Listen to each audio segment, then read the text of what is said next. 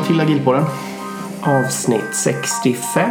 Mm, och idag har vi agilt beslutsfattande. Äntligen! Mm, eller hur? Ska ni få lära er hur det funkar? Ja.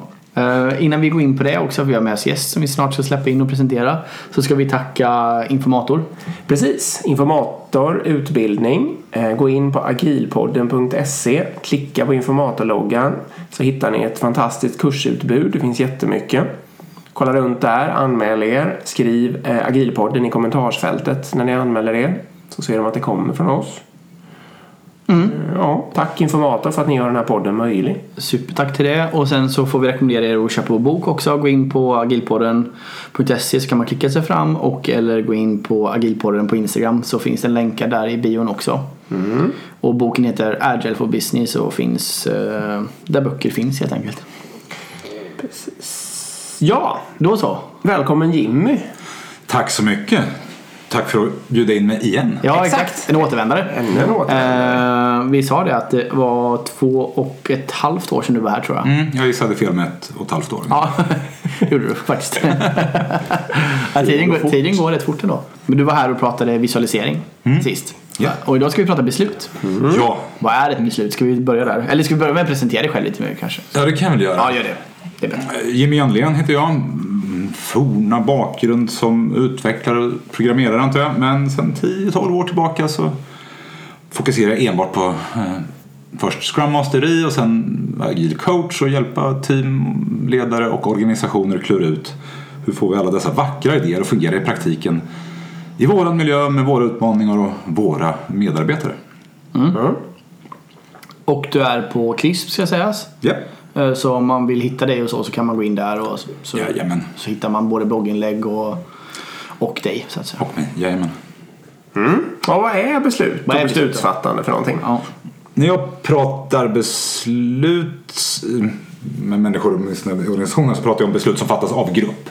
Eh, om- Man kan ju prata om hur man själv, hur individer tar beslut. Men det är svårt att prata om utan att nästan bli så hobbyfilosof. Liksom. Hur går det till när en individ tar beslut? Men jag, så jag, när jag säger beslut så menar jag en grupp samlas för att diskutera någonting och göra någonting annorlunda. Förändra en process eller ta ett beslut på A eller B. Man, det är medvetet aktiv handling av en grupp. Det är mm, omfattningen av det här begreppet beslut i det här sammanhanget. Agilt beslut tycker jag bara konstigt begrepp men för det handlar om hur kan vi ta beslut som rimmar väl ihop med agila värderingar och en snabbfotad organisation där just det, snabbheten är avgörande för snabbt lärande, snabba leveranser och snabb kunskap. Precis, så det kan vara både då för egentligen utvecklingsteam eller ledningsgrupp eller egentligen vilken teamkonstellation som helst då. En hel organisation. Ja. Ja. Var, varför snör du in på beslut då? För du har snöat in på det här Ja, lite, ja, det har jag väl ändå gjort. Jag pratade om det på Agila Sverige. Du har skrivit en bok om det. Det blev en blogg och en, eh, ja, eh, kanske en Youtube-video så småningom också. Det kom nog naturligt i och med att jag jobbar som agil coach och jobbar mer och mer med ledningsgrupper och styrgrupper. Och, eh, många organisationer försöker ju inte bara gruppera människor i team som arbetar tillsammans utan, utan även ledarskapet blir inspirerat och tycker att men ska inte vi också vara ett team eh, och bestämma, ta beslut tillsammans. Och det har väl gjort då att jag insett att shit, det här, att ta beslut är inte så givet. Många gånger så upple- upplever jag att Scrum-teamen eller liknande övar mera på att samarbeta och ta beslut tillsammans. De är duktigare att ta beslut i grupp som ett team än vad chefer är. För många chefer i vissa organisationer har blivit chef inte för att de är grymma lagspelare utan för att de avancerat fort i hierarkin eller vad det nu må vara. Och kanske inte övat på att vara teamspelare. Och sen helt plötsligt så tycker man att nu ska vi vara ett team. Och så visar det sig att det är ju supersvårt att ta beslut tillsammans. Man har inte vanan i ryggraden att samarbeta och hitta en gemensam väg framåt. Nej, sen skiljer ju samarbetsformen lite ofta, ofta mot en ledningsgrupp och ett utvecklingsteam. För jag tänker ett utvecklingsteam jobbar i bästa fall åtta timmar om dagen ihop. Medan en, en ledningsgrupp kanske träffas två timmar i veckan. Exakt, eller ledarskapet på en avdelning har bästa fall kanske två timmar i veckan tillsammans där Ja. man snabbt ska komma någonstans. Exakt. Om man ska krispa det ni just sa ändå längre så är väl eh, det är väl inte team sett om man frågar våra vänner Viktor och kompani till exempel så skulle de ju säga att en grupp som inte behöver varandra för att nå sina mål och så vidare som inte har ett gemensamt mål är ju ingen grupp och det är klart att det är svårare. Det är lättare team. för en, Det är ett, team. Nej. ett team som är ett team och fattar beslut kan man ju misstänka än ett som inte är ett. Det, stä- det stämmer ju. Ehm, och min andra... Men det- det- jag tänkte så här också, nu säger så här ledningsgrupper och sånt. Att i en modern organisation så borde det inte... Då borde det fattas mer beslut på utförandenivån. Så det borde ju inte behövas mycket coaching Ah, och ledningsgrupper och kompani. Eh, ja och nej. Tycker, det är fortfarande grupper som fattar beslut. Vi kan ha, vi kan ha organisationer som försöker gå mot eh, agilt. Man har kvar hierarkier och lager i någon form. Ganska vanligt, ja. PowerPoint. Och så tycker avdelningschefen att eh, jag och projektledarna, produktägarna, Scrum Masterna eller vad det nu är frågan om. Vi borde bilda ett team Ja. och ta, bete oss tillsammans. Men det går ju att gå hela vägen till eh, TIL-organisationer som vi nämnde lite kort när vi började här. Eh, Sociocracy till exempel så har vi representanter från olika team bildar cirklar och det blir en grupp och de ska ta beslut tillsammans. Och nu, har vi, nu är inte de ett team längre egentligen. De är representanter för olika team eller olika behov eller funktioner men ändå så träffas de kontinuerligt. Eh, Så det är ju en superplatt organisation men ändå har vi samma dilemma. Hur tar vi beslut som påverkar många tillsammans? Ja. ja. Och man kan också säga att om man nu har sämre förutsättningar i grunden just för att man inte är ett team så kan det hända att det behöver läggas mer energi på. Ja, det var det vi sa alldeles nyss. Ehm, precis, ska vi gå in på hur man kan fatta beslut? Ja, precis. Det finns ett fixt antal sätt att fatta beslut på. Hur många då? Ja, men mitt eh, clickbait-svar där är det finns tio olika sätt. Ja, Exakt. Ja, men jag får ju skarva lite grann för att få ihop det här. Men Ja, det är tio, tio olika sätt. det låter bra. Få höra. Eh, anledningen till eh, att jag krystar fram det här. Jag skickade det här som ett blixttal, in som ett förslag på ett blixttal till Agera Sverige och så fick jag möjligheten att hålla det. Eh, och att jag just valde det ämnet, bland många, det var att jag upplever att många gånger så får folk för sig att beslut bara kan fattas på två olika sätt. Det är den auktoritära chefen eller den formella projektledaren, det är en person som tillskriver sig själv mandat att bestämma över många. I olika situationer. Det förekommer ju. Ja, en, en person. Inte helt Så ovanligt. det, det är det ena sättet vi kan ta på. Ja. Det andra sättet vi kan ta beslut på det är att vi alla pratar evigheters evigheter tills vi är sams och rörande överens om hur vi ska gå vidare. Ja. Man måste välja mellan de två. Och det här, Prata i evigheter tills vi är rörande överens, det låter ju jättejobbigt. Så då kan man bli frustrerad och bara defaulta tillbaka till låt en person bestämma. Och den där ensamma personen, jag kallar det för powerbeslut. Det kan ju vara någon som hänvisar till sin långa eh, titel, chefstitel. Jag är chef över avdelningen. Va? Men det kan också vara någon som hänvisar till sin senioritet. Ni har ingen aning om vad ni pratar om. Jag har varit här sedan början, så här måste vi göra. Nu får det vara nog med det här jiddret. Eller nog med jiddret. Det kan vara personer som vaknat på fel sida och inte fått kaffe på morgonen eller barnen är sjuka och bara har noll tålamod. Får ett utbrott och tycker att jag har minsann mandat här och nu att stoppa diskussioner och nu väljer vi det här. Så det här, jag kallar alla upp de här för power. Och det andra extrema som jag gav exempel på det är konsensus. Eh, Det vill säga vi pratar och diskuterar fram ett förslag tills vi alla gillar det tillräckligt väl för att våga gå vidare med det. Det är väl typiskt svenskt sätt att ta beslut också. Om Ja, omvärlden skämtar ju om att det är, Ja. sven- det är den svenska modellen. ja. Om vi stannar lite grann med de här två extremerna. Eh, Om vi tar ett, ett konsensusbeslut blir oftast enormt starkt. Eh, om jag, vad är skillnaden mellan ett starkt och svagt beslut? Eh, ett starkt beslut, då känner sig alla deltagare involverade.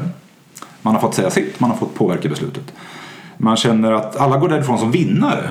För alla är ju faktiskt överens om att det här är en bra väg framåt, eller ett bra beslut eller en bra ändring i processen, så alla känner sig som vinnare. Alla går därifrån med en commitment och känner att "Ja, men det här ska jag banne mig se till blir av. Och jag känner att alla andra i rummet också känner likadant. Och nästa steg eller beslutet är tydligt. De här grejerna utgör för mig ett starkt beslut. Konsensus blir alltid starkt på det här sättet då. För, men det kan ta väldigt, väldigt lång tid. Så när du, det kan ta tid att komma fram dit mycket diskussioner och ilska och frustration och jag fattar inte vad du säger men till slut så hittar vi en förståelse en väg framåt. Och sen jäklar anamma vad, vilken vilja det finns att gå vidare nu med det här och hedra beslutet. Om vi kör powerbeslutet, det går mycket, mycket fortare, enormt fort. Det är bara en person som behöver komma överens med sig själv och det är oftast ganska enkelt. Men däremot måste man ofta lägga energin efteråt. För viljan att fullfölja beslutet kan vara varierande svagt.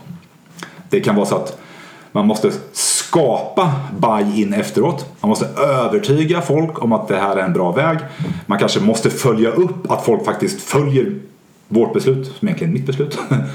Så det, då tar jag kostnaden efter istället. Mm. Mm. Jag, får bara, jag har ju en liten... Eh, alltså, nu, nu kommer jag säga att det beror på här tror jag. Men jag tänker att... Eh, jag sitter och tänker på det här. För den organisationen där jag jobbar är i den större organisationen där det i alla fall fattas faktiskt en hel del beslut i någon slags konsensus.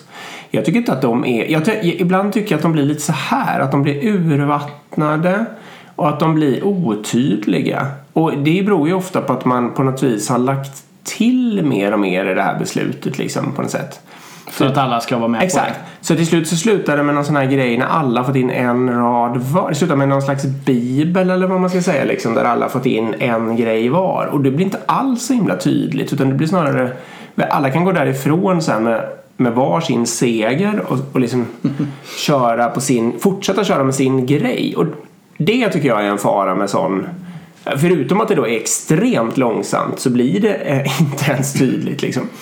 Det låter ju jättehemskt. Jag, jag, jag kan föreställa mig att det händer och jag har sett det hända. Men jag har också sett det hända att det faktiskt man tar sig energin att prata igenom så att vi inte har något svagt, luddigt, alla överens, en schysst kompromiss åt alla håll.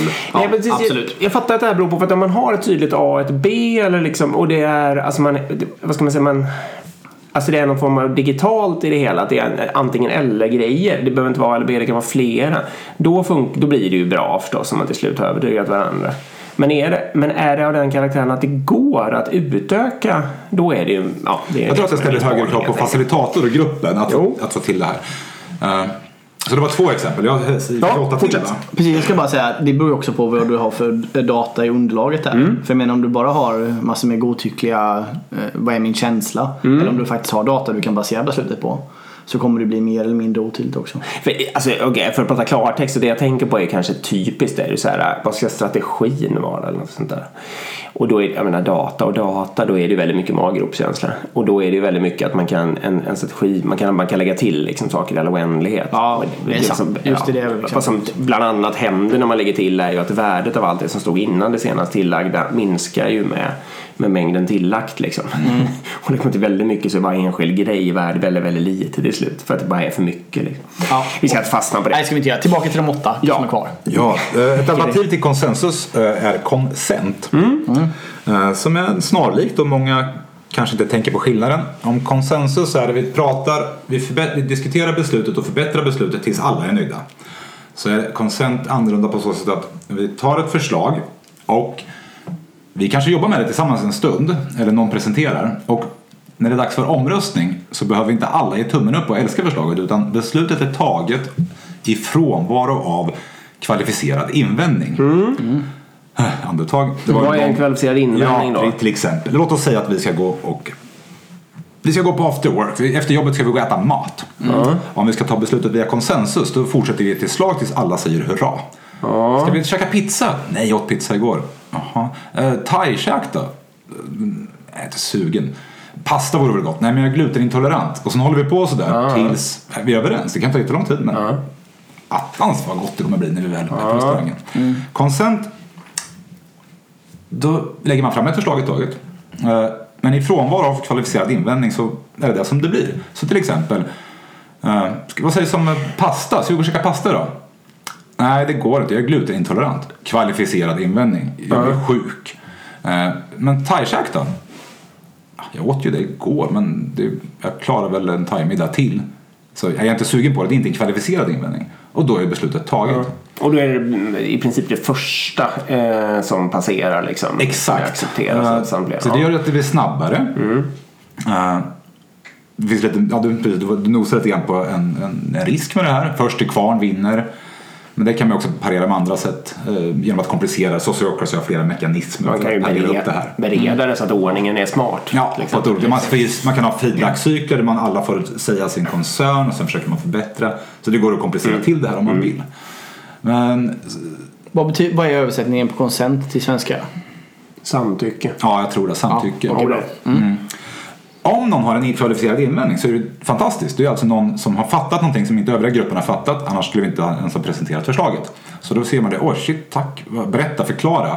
Så vi också förstår din invändning. Sen kanske vi efter en stund inser att det här är ju inte kvalificerat. Du, det är ju bara ett uttryck för en känsla som du inte har någon data till. Eller, Det här är ju inte alls dåligt för oss. Det är bara din åsikt. Det är inte kvalificerat. Men man, det, ofta finns det ju visdom i den här invändningen som gör att man kan göra förslaget ännu bättre. Tills man når en grad, eh, jag älskar det här uttrycket från Sociocracy, är förslaget good enough for now, safe enough to try.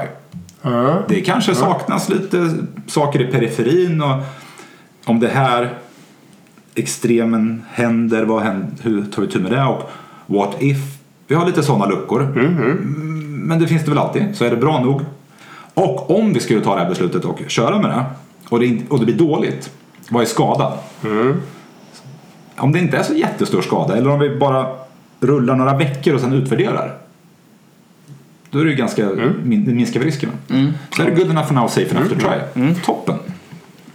Consent. Och det är någonting jag själv förespråkar mer och mer nästan för alla team, le- ledarskapsgrupper och så vidare. Det är en effektivare väg. Man tar ett gemensamt beslut, man får med visdomen från teamet. Men man behöver inte fastna i den här evighetslånga diskussionen tills alla är rörande överens i kompromissernas träsk. Eh, Vad heter det? Jag brukar ju off... Jag har ju inte funderat alls så här mycket som du har gjort antagligen på beslutsfattande. Men en sak som jag ofta funderar på är ju det här. eh, Jag ber människor att bedöma den största... Eller eh, vad heter det? Om det är fel beslut, vad är då kostnaden eller risken?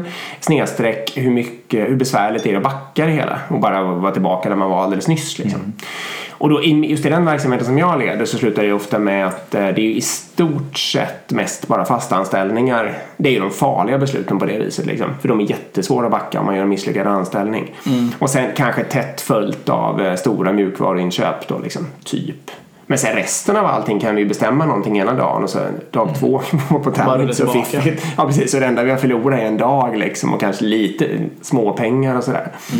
Eh, och då kan man ju, eller liksom mergea på med mycket, mycket, långt ifrån konsensus och långt ifrån eftertanke. Så jobbar jag ofta jag då, att jag pushar för människor att chansa lite för att komma framåt. Och så får man bara vara beredd att ändra sig om det skulle vara något. Utom på de grejerna som inte går back. Nej, precis.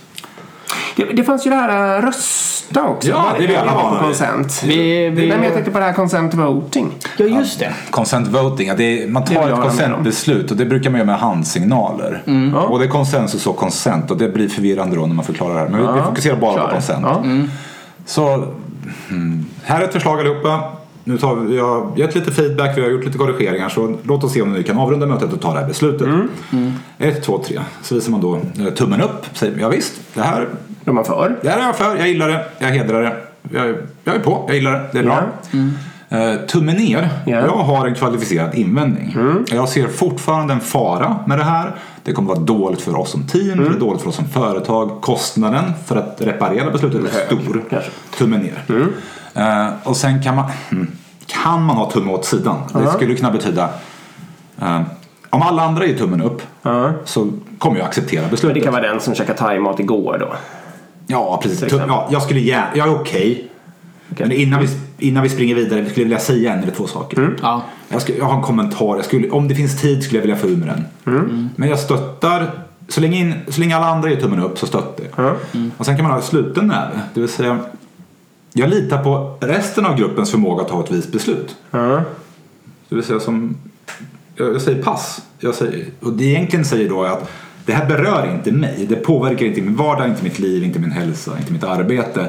Så jag litar på eran förmåga att ta ett klokt beslut. Och vad än ni än kommer fram till kommer jag stötta det. Det är smart. Jag hade, vi satt och funderade här, Erik och jag förut. eh, Jag har ett problem där men i den organisationen där jag jobbar. Eh, Eller jag intar nämligen ganska ofta den, den knutna näven där liksom. Att jag, eh, jag kan leva med det här. Eh, K- Kanske med en lite mindre positiv touch. Det kanske är en blandning mellan det och den där tummen åt sidan liksom. Men det är ändå ganska tydligt att jag säger att men okej liksom, eh, gå vidare med det där då. Eh, Men då har jag märkt att mina kollegor har ganska ofta en, en utmaning kring det. Att, att då går det, de ska driva det vidare mot konsensus. Och det kan, ofta kan det sluta i att jag ska liksom prata som kull, eh, upplev, fattar jag då. Så att, så att de absolut vill att jag ska säga att något är smart som jag inte tycker är smart eller som jag liksom tycker att jag inte har någon större upp, uppfattning om eller som inte påverkar mig så mycket. Trots att du har slutat näve. Ja, eller, eller möjligtvis tumme åt sidan då liksom. Men att min inställning är här att det, det är absolut inga problem för mig att vi kör så här och jag kan stå bakom det och nu går vi vidare. Men det blir liksom oändliga, jag märker att det blir obehags... eh, Men det är väl för att man inte Ja, har kommit det överens på? ja, men Det beror väl på att man inte har kommit överens om vad är beslutsformen. För hade ni varit överens om att eh, Det är beslutsformen, alltså det är okej att inte alla är med på det. För de tänker nu att det här bryter mot konsensus. Ja, det kanske... Ja, ja. Och de tycker då att då, då är inte du med och då kan vi inte fatta ett beslut. Därför måste vi fortsätta övertala dig. Jag, syns jag borde egentligen förklara vad consent eh, beslutsfattande Hur det skiljer mot konsensus, är egentligen. egentligen. Ja, Vi har sett på vissa sammanhang. Smart. Mm. I många startups till exempel, de börjar små. De var fem personer, alla var överens. Och sen blev de tio, sen blev de 20. Eh, och det var så kul. Man, det var viktigt att alla var involverade i besluten för det, det, på, det var så mycket som stod på spel. Va? Ja, sen har jag sett organisationer där man värdesätter i början att det, man ska vara engagerad, man ska bry sig. Ja. Så att lägga sig i i alla frågor är en positiv sak. Och de där två kombinerat, strävan efter konsensus och vi värdesätter att folk Ja. lägger sig i. Då, ham- då hamnar vi i smeten av eviga diskussioner och tar vi väl beslut då blir de superytliga. Eh, Så jag tror att det, det kan vara den, den kombinationen. Så det kan vara två saker. Tydliggöra att vi jobbar med konsent och om det är väldigt många som hela tiden vill vara med och påverka för att det, jag är en bra medarbetare, jag bryr mig. Kan man tydliggöra vilka grupper som äger vissa beslut. Att, ja, alla får åsikter men bara så ni vet den här gruppen har ansvaret att ta beslut kring de här frågorna. De kommer göra det. Ni får gärna med, meddela dem om ni är oroliga eller vill uppmuntra någonting men de äger beslutet. Och det kan väl finnas en sån otydlighet också. Ett extremt vanligt där jag jobbar tycker jag. Och, alltså, jag har ju skitsvårt för det också att man, eh, att det här, alltså kalla det vad du vill, men proffstycka eller liksom att människor ska saker som egentligen inte påverkar dem så ska de i alla fall sitta och ha åsikter i all oändlighet och, och när man istället hade kunnat bara, ja men låt de människorna där autonomt som, som faktiskt är påverkade av det här ta sitt eget beslut och gå vidare och så se vad som händer liksom. Ja, Ja. sitta och ranta om det. Det är större organisatoriska, kulturella frågor vi kommer Ja, på nu. Va? jo, jo. Nummer fyra på listan, eh, omröstning. Populäraste alternativet vinner. Det här är vi vana vid. Ja, precis. Men, och den måste ju finnas i 50-11 twist. Man kan ju ha Ja. majoritet och kvalificerad majoritet och sånt där. Ja, det finns ju hur- tre varianter kanske. Vi har, fem alternativ. Vi är tio som ska rösta. Den som får flest prickar vinner. Nu kan du visa På att, en omgång ja. ja, Det nu kan du visa att den, den vinnaren kanske bara fick tre prickar. Ja. De andra fick en eller två. Ska man ställa rätt om och tvåan? Ja, så. nej, kan vi komma överens om. Nej, flest vinner. Så tre Mm. prickar vann. Det är ju ganska svagt va? För nu är det tre, sju av tio Som kanske hade inte det här som favorit. Sen kan vi göra spetsa till det så vi kan säga nej men vi tar inte beslut om vi inte har stark majoritet eller mer än 50 procent.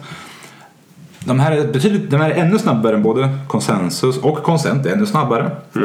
Men eh, beslutet vi tar, votering har vi när vi har flera alternativ. Vi har A, B eller C eller flera kanske. Då har vi alltid några förlorare. Det är alltid någon eller flera som tyckte det andra alternativet var bättre. Kan vara i alla fall. Ja. Ja, har vi, ja, har vi tur då röstar ju alla på samma. Då är det ju superstarkt. Va? Men det är en gambling här. För det kan ju vara hälften eller färre som tycker någonting annat var bättre. Och då kanske de accepterar beslutet. De kommer inte vara hängivna och committed. De kanske till och med motarbetar för de, de var ju, det andra alternativet var ju så mycket bättre. Varför fattar inte de andra det? Och om man börjar ett beslutsförfattande med premissen att vi ska presentera alternativ och om två timmar ska vi rösta och vinnaren, vinnande alternativet går vidare med. Då riggar vi upp för läger. Så nu sitter jag med min favorit. Va? Nu, kommer jag sitta, nu kommer jag inte anstränga mig för att förstå andras behov. Jag kommer inte anstränga mig för att hitta en gemensam väg framåt. Jag kommer anstränga mig för att hitta bästa argumenten för mitt alternativ och argument som skjuter er, ner era. Jag, rig, jag, rig, jag, jag riggar för ett svagt beslut. Politik funkar ju så förstås till exempel. Mm.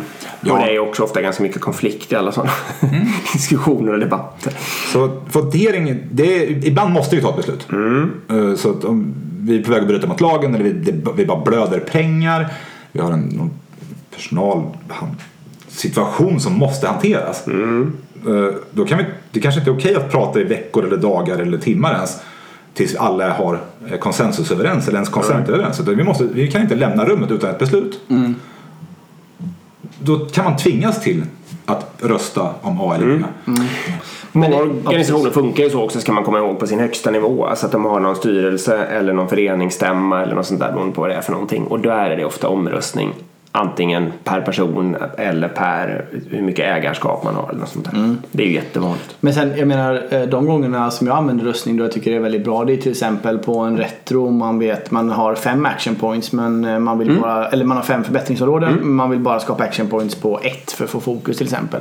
Då är det ganska bra att rösta bara för att liksom avgränsa vidare diskussion. Eh, Intressant exempel. För säg att vi har fem förbättringsförslag.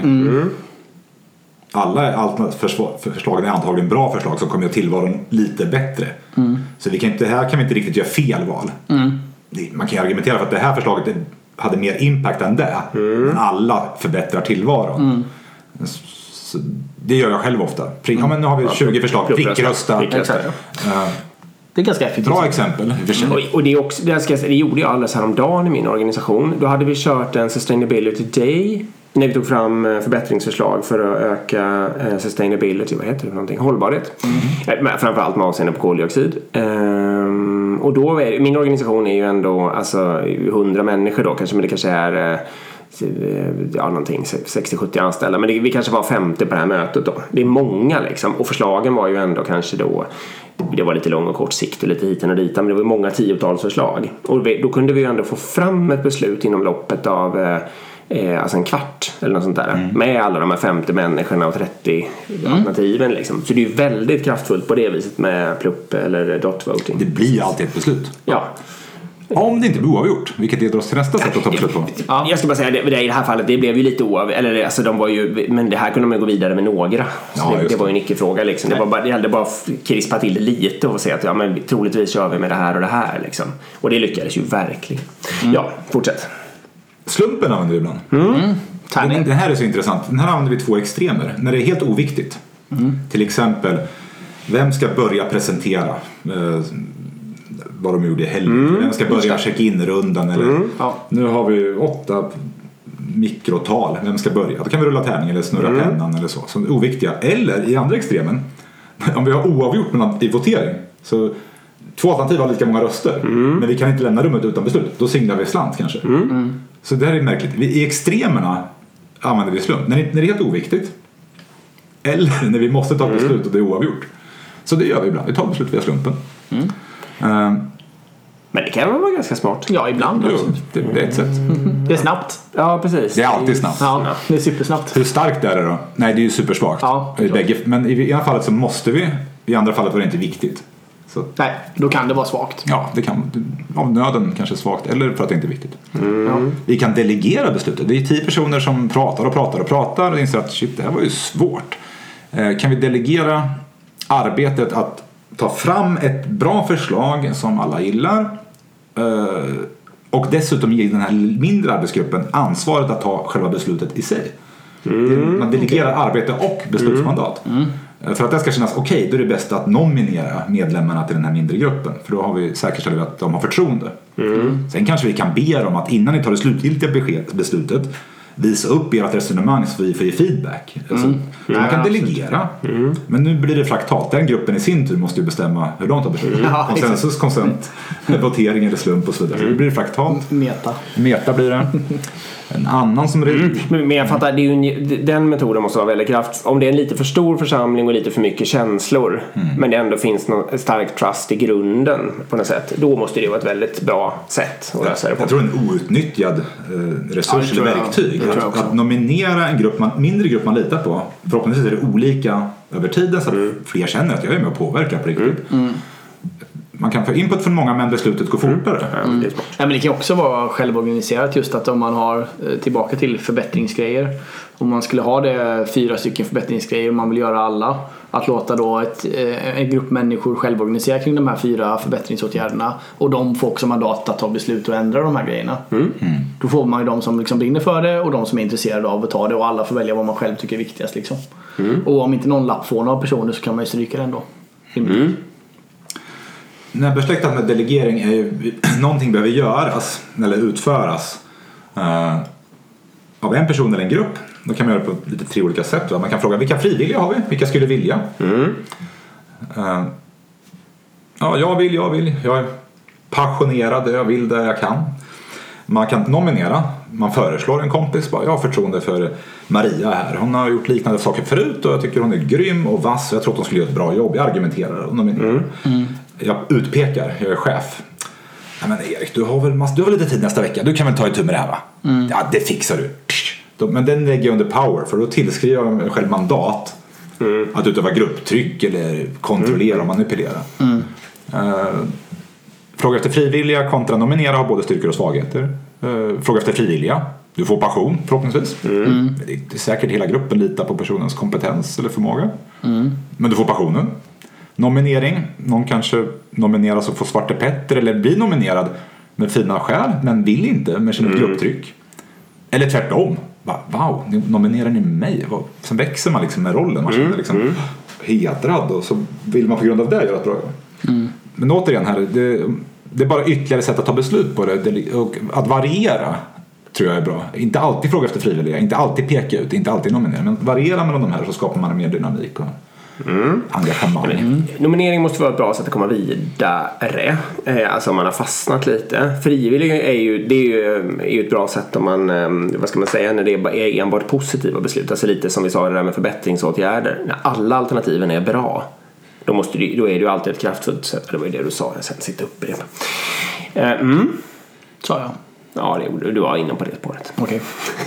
Nej men om, man har, alltså, om, om alla grejerna är, är- skulle skapa en fördel då, då är det ju bättre att den människan som ska göra något på riktigt får välja sin bebis. Då blir det ju energi liksom och framåtdrift på ett enkelt sätt. Men jag tror man, man kan använda delegering vid, även vid hårdare där det finns dåliga alternativ också. Mm, ja men delegering är en annan sak. Ja. Men frivillighets... För det Okej. var väl två olika ja. Okej, bra. Använder Frivillighets... Ja men då köper jag det. Ja.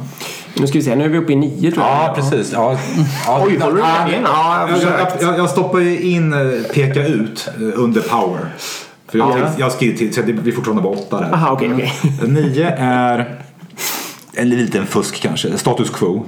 Eh, Ja. Vi accepterar att vi misslyckas ta beslut och vi, vi tillåter imorgon vara likadan som igår. Ja. Vad är alternativet? Jo, alternativet är att vi samlar upp mer energi, bokar ett nytt möte, förlänger en kvart, en halvtimme. Så att acceptera status quo är någon form av passivt aktivt beslut på Ja. något vänster. Va? Eh, men hur kommer vi till det? Nu blir det faktiskt, är det röstning? Är det bara ger vi upp? Är tiden slut? Och så vidare. Sen Det är vi- som eh, Ulf Lundell sa att en inställd konsert är också en konsert. Hur då? För vem? Jag vet inte. Men det blir ju lite, alltså att, att inte ta ett beslut kan också vara ett beslut. Ja, det, jag, jag har ju åsikter om Jag har åsikter om allt märker jag. Nej men status quo är ju, eh, för, för många skulle ju uppfatta det då som att man, jag vet inte, som ett icke-beslut eller vad man ska säga. Men jag tycker verkligen att det är ett beslut och om man har en organisation som är lite Eh, vad ska man säga som där det, där, som är, där det är dåligt. Där, något inte liksom, där det finns stor förbättringspotential av någon anledning. Liksom, eller att det är en konservativ organisation. Då är ofta det det absolut sämsta beslutet. Det skulle liksom, man har de här 25 människorna i rummet. Allas idé är bättre än status quo. Det kan ju vara så i alla fall. Liksom. Och då är det en, ja men precis det är ju en metod. Det håller För jag att vi ska absolut komma ur den fällan Men, men så man, måste någon tycka att det är värt extra energi att driva till omröstning eller konsent.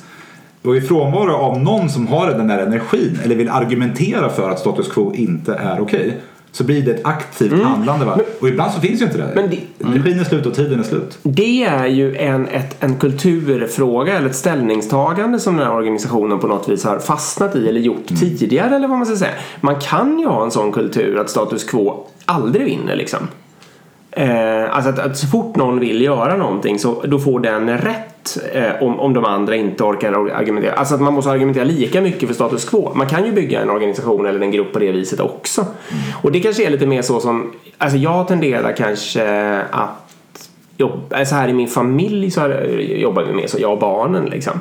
Man kan inte bara sitta och alltså passivt vänta ut eller, eller bara vägra liksom utan det är lika eller det är ju sämre, det är ofta sämre liksom. Jag det tycker pas- parerar det här på ett snyggt sätt.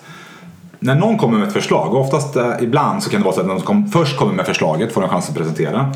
Och i frånvaro av kvalificerad invändning så blir det förslaget godtagbart. va? Det vill säga att det, det är inbyggt att det är så enkelt att förändra status quo. Det är ganska enkelt om det inte är kvalificerad invändning. Då måste vi kanske förbättra lite hänsyn till någonting eller minska beslutets omfattning eller korta ner experimenttiden och sånt där. Så att konsent är ett sätt att kringgå den där Ja, samma lika-fällan. Typ, Absolut, men, men jag menar man kan lika gärna om man säger att status om man, om man tänker sig om vi tänker oss AB-scenariot då liksom och där eh, A är status quo eh, då kan man ju säga att man lika gärna kan ha en kvalificerad invändning mot A liksom. Det är lite min poäng. Det är att rigga systemet och det där låter som en att de, är konsentomröstning. lika, att de är lika allvarliga. Nej men jag är allergisk helt enkelt mot eh, alltså det här eh, att fortsätta imorgon som man gjorde igår. Liksom. Att det skulle ha någon... Och, nu, nu går jag igång. Nej, men det- det Ja, kan- men, ja. För hela den här all gammal projektmetodik och alla, alla eländiga alltså projektdefinitioner och allt beslut. Sånt gammalt beslutsfattande som, som vi vet, stora delar av organisationen vet är helt idiotiskt. Det grundar ju sig lite på det här mänskliga beteendet att det jag inte fick kritik för igår, det fortsätter jag med imorgon. Och det är ju en slags status quo-tänkande. Och det är ju jättedåligt för stora liksom, organisationer som vill vinna i framtiden och tjäna pengar eller skapa en bättre planet eller både och. Liksom. Ja, Men det, men det är fortfarande, det är fortfarande eh, ett, en beslutsform. Sen om den är... Ja, ja, ja, ja, ja. Ja, Så, så här, beslutsformen i sig behöver inte vara dålig men ofta kan det generera ett dåligt resultat. Ja, och säga. min poäng är att jag tror att man tjänar på att odla organisationskulturer eller liksom strukturer där status quo är precis det är bara ett alternativ bland alla hela tiden. Liksom. Upp på den. Att, Mm. Det är min poäng. För vissa grupper, för att samla den här energin, att komma loss från status quo. Alltså man, nu, förslaget gick inte igenom, ingen är nöjd just nu. Det var därför vi har träffats. Så A, B eller C, inget fick någon stor majoritet eller mitt konsentförslag som jag presenterade gick inte igenom.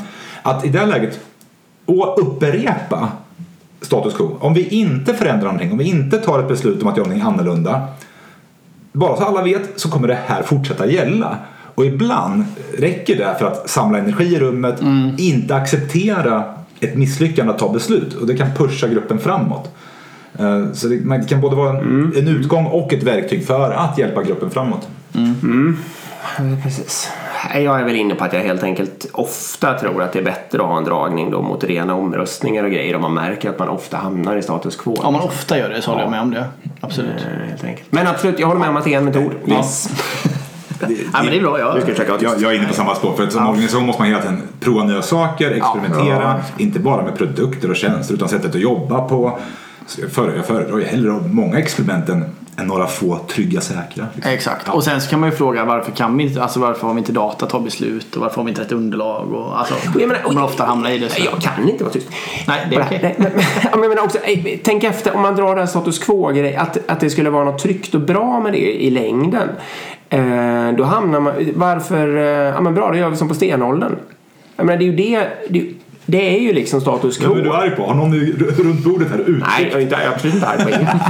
nej, men jag menar att... att, nej, nej, men jag, alltså, jag är arg på detta faktum att status quo ofta uppfattas som en okej liksom, förhållningssätt till tillvaron. Det är det jag är upprörd över.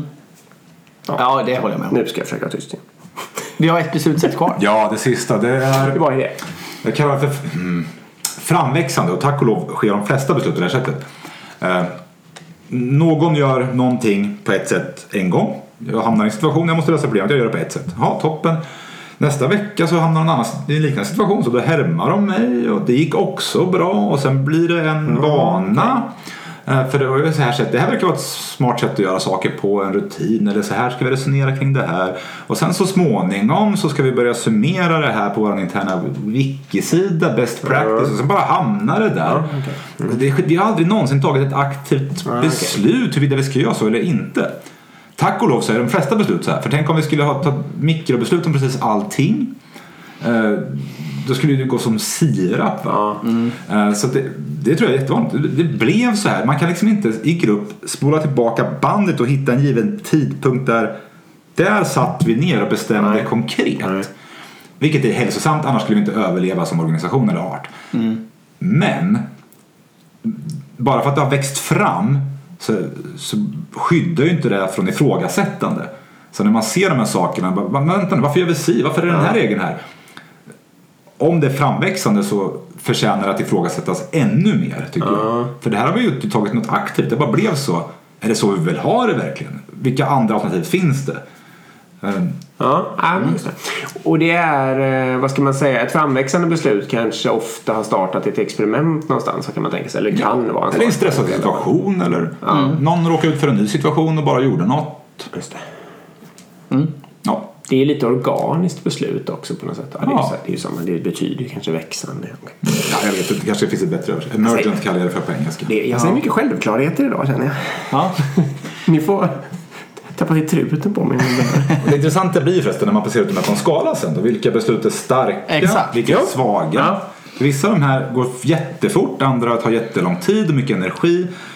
Och det är nästan nästan en direkt korrelation. Ju fortare de går, desto svagare är de. Det vill säga ett svagt beslut. Då är personer som känner sig exkluderade från beslutet, vilket är med dialogen eller påverka. Vi har några vinnare och några förlorare. Några som inte bryr sig, eller i värsta fall till, till och med kommer motarbeta. Eh, Så ju fortare är det, desto större är risken att det är ett svagt beslut och desto längre men att alltid ta konsensusbeslut, då lägger man enormt mycket tid på oviktiga saker. Vart ska vi gå och käka middag idag? Mm, Rulla tärning, alla får skriva ett förslag. Vi dör inte. En sprintplanering, vi behöver inte hålla på och rösta kring varenda lilla lapp tills alla är hjärtligt överens om att det är det bästa listan av tasks vi kan tänka på. Nej, det här påverkar två veckor av vårt liv. Så låt det bara hända under planeringen som vi brukar göra. Men i vissa fall så tycker jag man verkligen ska kämpa sig igenom hela vägen faktiskt till konsensus. Säg att vi ska komma överens om vår working agreement. Vilka, vilka spelregler ska vi ha inför varandra i beteenden och vad är okej och inte okej. Där kan man inte rösta utan här vill vi att hela gruppen ska värna om de här värderingarna eller eh, spelreglerna i vår samarbete och kommunikation. Då ska vi inte ta med punkter på den listan som vi inte har konsensus på. I andra fall är det helt okej med omröstning, det är inte livsavgörande eller det, eller, eller det är faktiskt bråttom, vi kan inte lämna rummet utan ett beslut.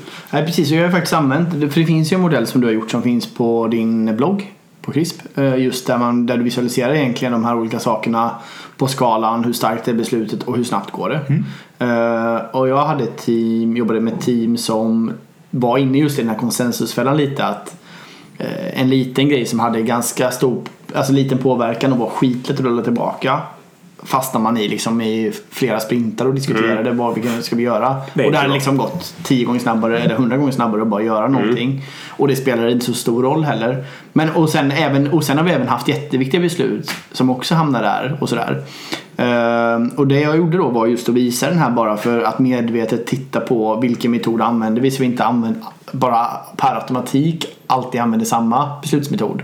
Spännande. Eh, ja. vad, vad, vad, eller vad, vad, hur gick diskussionen? Ja, men det är jättespännande för faktiskt ett beslut togs via tärning sen. Just man tyckte att ja, men det här är random, det här kan vi bara slå en tärning om.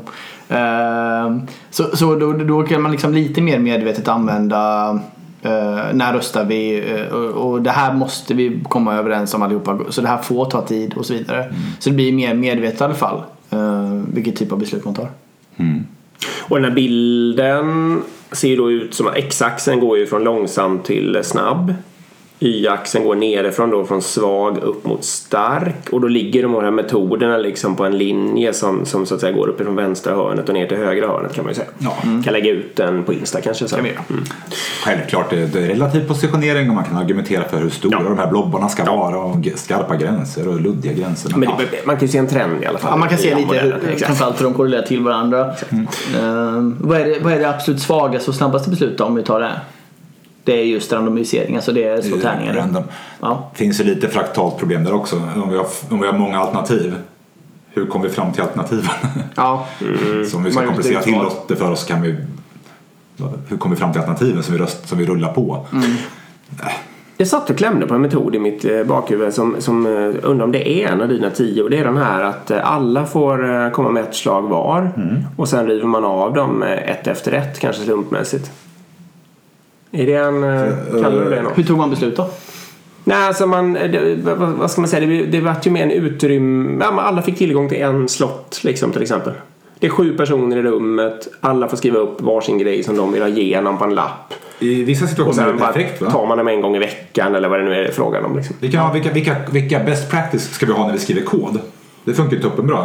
Alla skriver förslag, Ja. tar ett förslag i taget och de som vi gillar behåller vi i våran kort fast- standard best Ja. practice-lista. Men om vi ska ha, vilket sprintmål ska vi ha? Vi ska Ja. ha ett. Det Ja, men- funkar inte va? För då är det första vinnaren blir målet. Nej, men jag ska säga när det här passar också då, för, att ni ska förstå vad jag är ute efter. Det passar ju just för det här uh, after work-scenariot. Ehm, vi ska gå på after work varje, var, en, sista fredagen varje månad resten av året. Ehm, och, vi, och det är sju månader kvar, vi är sju personer, man får bestämma en månad var. Liksom. Det caset är det jag pratar om. Okej. Oj. Ja, vad, Intressant. vad kommer det in i? Ja, då har man delegerat beslutet. Ja, det har man ju faktiskt. Till individer. Så att du, du får ta beslut den veckan och du får ta Ja. beslut nästa vecka. Och vad du än väljer så vi, kommer vi följa med. Mm, ja, delegerat till Det dig. är Ja, delegera- ja. Och delega, delegationen är gjord i någon slags demokratisk eh, liksom, touch då på Det sätt. skulle vara jobbigt Det om vi kom på ett nytt det. sätt att ta beslut nu så det blev 11 istället.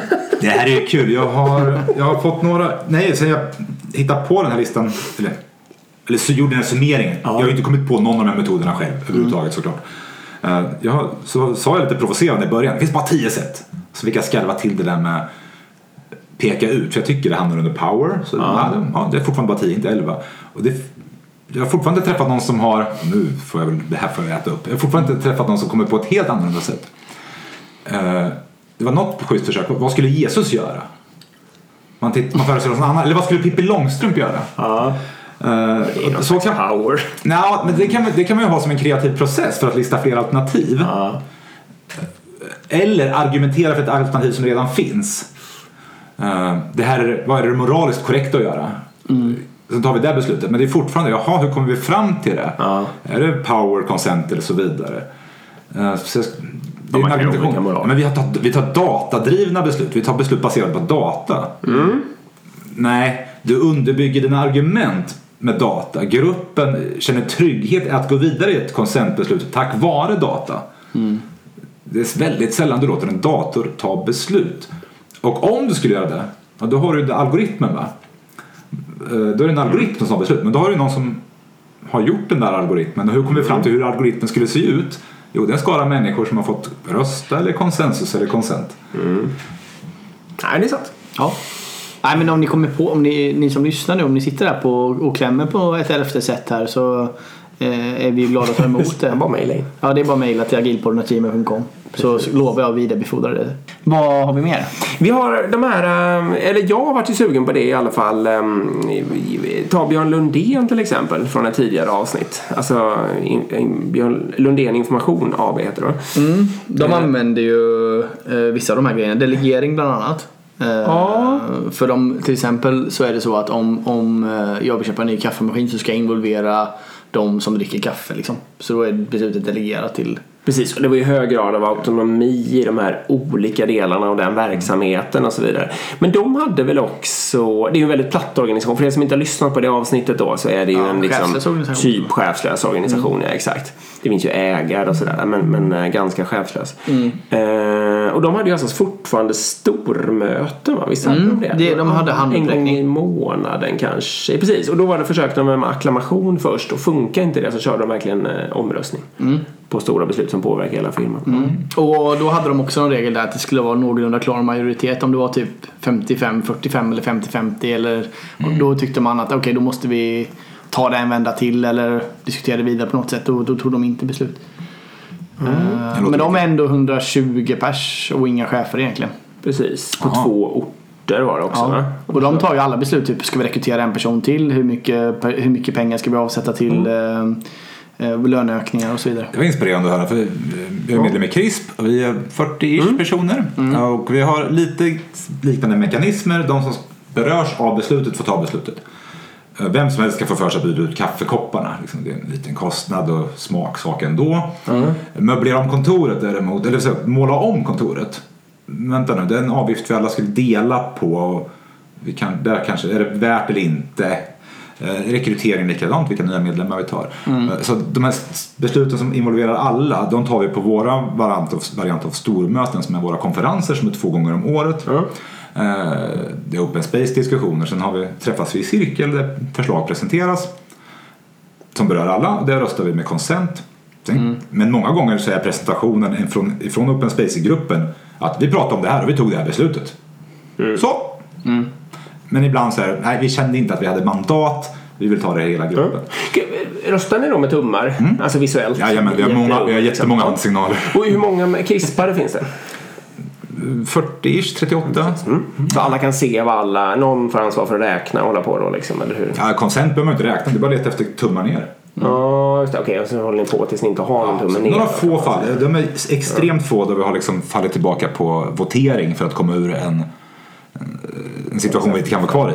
Men CRISP är lite speciellt. Eh, Det finns ingen extern part som för, förväntar sig vinst. Det finns ingen extern part som förväntar sig resultat eller leverans av värde. Utan vi äger ju, liksom, vi är med, vi äger ju, det är ett kooperativ.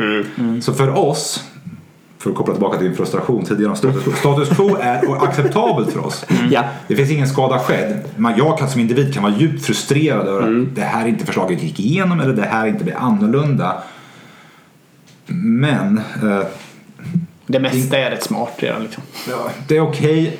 Det är klart det kan bli bättre. Status quo är okej för oss. Vilket gör det möjligt för oss att träffas så pass sällan och ha konsent eh, beslutsmodellen kvar trots att det är 40 personer i en cirkel. Alltså 40 personer, det är ganska hög chans att det är någon som ger tummen ner. Va? Kan man tycka. Ja, det beror på. Beror. Men det är ju hoppfullt att höra att 120 personer fortfarande kan jobba i superplatt utan chefskap men ändå ta beslut. Så det, Ja, det det var inspirerande att höra. Ja, det är otroligt häftigt. Du får lyssna på det avsnittet helt enkelt. Finns det avsnitt där vi träffar grundaren av det eh, företaget. Vi nämnde ju TIL också, men vi kanske inte nämnde vad det var för slags... Det är väl också ganska hög grad av delegerade beslut i en TIL-organisation om jag har fattat det rätt. Eller? eller? Ja. Det- Jag tror man kan beskriva många olika typer av organisationer som TIL. Det är mer vilka egenskaper de organisatoriskt har. Men Sociocracy till exempel är väl ett exempel på eh, organisationsmall. Ja, Holocracy är en striktare, mer preskriberad pre, förklarande modell. Men eh, där man organiserar sig i cirklar. Man kanske jobbar i team eller cirklar med ett syfte. Sen när vi har gränsöverskridande ämnen så har vi en, en cirkel vars medlemmar består av representanter från andra cirklar. Så det är platt, men vi har ändå delegerat man- beslutsmandat till en mindre grupp. Mm. Sociocracy kallas för cirkel. Eh, Men återigen, där blir det viktigt. Hur fattar vi beslut där? Och Varje cirkel har ju autonom och får välja själv hur man jobbar och vilket sätt man tar beslut. Coolt. ja, supercoolt. Gud det här var Har du något mer Ja, precis. eh, du vill lägga till? Ska vi runda? Jag vill bara sluta tro på att det finns två sätt att ta beslut på. Ja. Chefen bestämmer eller alla pratar i evigheter. Bägge två har si- sina fall, där plats. det- sin plats. Men det finns så många fler att välja på. Nämligen. Och, och då är det ju, kommer vi tillbaka till det här, visualisera det och titta på dem vad de eh, innebär för för och nackdelar. Och, och ta ett, kanske ett, ta ett beslut först på vilken beslutsmodell du ska ta. Precis. Och så um, puffa för din bok här nu. Ja, det, här, det du- passar ju så perfekt så jag vet inte vad. Ja visst, men om du känner att du, den här är skriven för personer som har någon form av ledande roll. Jag är projektledare, product owner, scrum master, agil coach, linjechef eller avdelningschef. Och jag känner att vi, vi som ledare här, vi borde också bli duktigare på att ta beslut om de där få gångerna i veckan vi träffas. Så då har jag skrivit en bok med 27 enkla praktiska exempel. Det är inte alls någon abstrakt teori eller förklaring till varför det här är supersmarta grejer att göra utan det är mer prova det här. Eh, enkla tips och råd. Eh, prova en månad och se om någonting blir bättre och behålla det som funkar. Och den, var hittar man den? Den hittar man på Amazon och på Leanpub. Eh, 27 Decision Making Principles and Practices. practices. Och vi tar bok, eller vi tar foto på det också och lägger upp på Ja, Instagram det så, kan man. Det eh, så kan man lätt se titeln och kopiera och bara söka efter den på nätet. Då tackar vi Informator också för att de är med tack oss. för att ni är med oss. Ja. Ja. Och eh, har ni frågor eller någonting till oss så finns vi på agilpodden på Instagram eller agilpodden.gmail.com. Precis. Ja. Tack Jimmy, tack alla som lyssnar. Tack för att jag fick komma tillbaka. Hej hej! Hej då!